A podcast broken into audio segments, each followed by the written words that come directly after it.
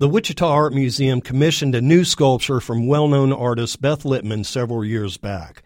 The piece, titled Living History, has arrived at WAM and was recently unveiled. The work is a behemoth, weighing in at 3,000 pounds. It is now in its place, suspended from the ceiling in the foyer at the museum. Lipman, who is known for her grand sculptures rendered entirely in clear glass, chose to create WAM's living history sculpture in glass, white wood, ceramic, and metal. This work features renderings of prairie grass, rock, and what looks like white wood barber poles jutting out at odd angles both on top and below. Aside from the grass and rock, I fail to see how the work represents an intended living history of our region. But that's not as important as the aesthetics of the work.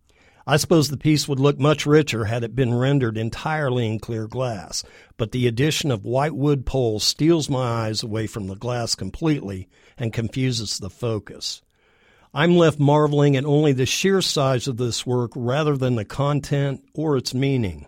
I've spent time with this piece, hours, viewing it from all angles. I want to like it.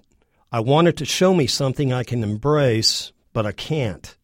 Now, as an artist who accepts commissions, I understand that the process sometimes yields a work different than an artist's typical work created with no expectations. To me, living history just feels forced.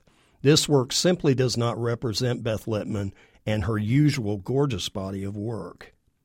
For KMUW, I'm Kurt Klontz.